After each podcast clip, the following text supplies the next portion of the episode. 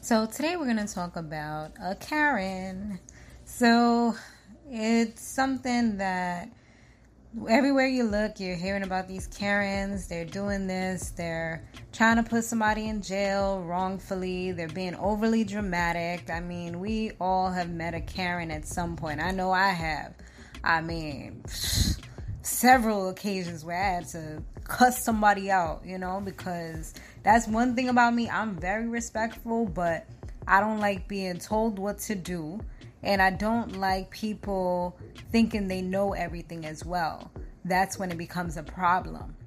So, with this particular Karen, she tried to literally come for somebody who was doing business. I mean, being a small black owned or you know just small business you have to make it do what it do at the end of the day. And i know i've dropped off certain things by people and had to pick up certain things or whatever at times. And this woman wants to come and tell this person what to do in a public area. Like, are you freaking kidding me? She's trying to tell her, oh, people are gonna think that it's a drug deal. How you gonna tell her?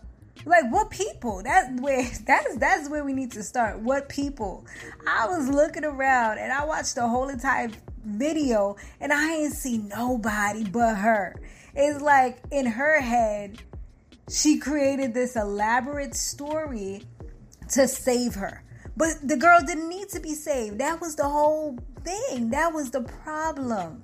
And that's what people are not realizing. Like you doing too much. And you just need to just just stop it, honey. Just stop it. So I'm gonna let y'all watch the video and then comment down below. Let me know what you would have done in this situation. Would you have said something? Would you have given this lady this much of an explanation, this much time out of your day? Or would you have just ignored her and kept it moving? Would you have told her off? Like, I want to know what exactly you would have said in this situation. Here goes the video. Just gonna, I was just giving you a heads Listen, up. ma'am, hair. Why are you doing it here? Because I can. It's a public park. It's a public park. You own the park? Can people pick up here? It's just a pickup. Okay, it looks like a drug deal. I don't care what it looks like. Call the police. I pay fifty thousand dollars in taxes. I pay my mortgage. This so is do how, it at your house. lady. If that's your house, to. do it at your house. If there's a problem, tell someone. Okay. Thank you. I was trying to give you a heads up. Give a heads up. Thank you. Appreciate it.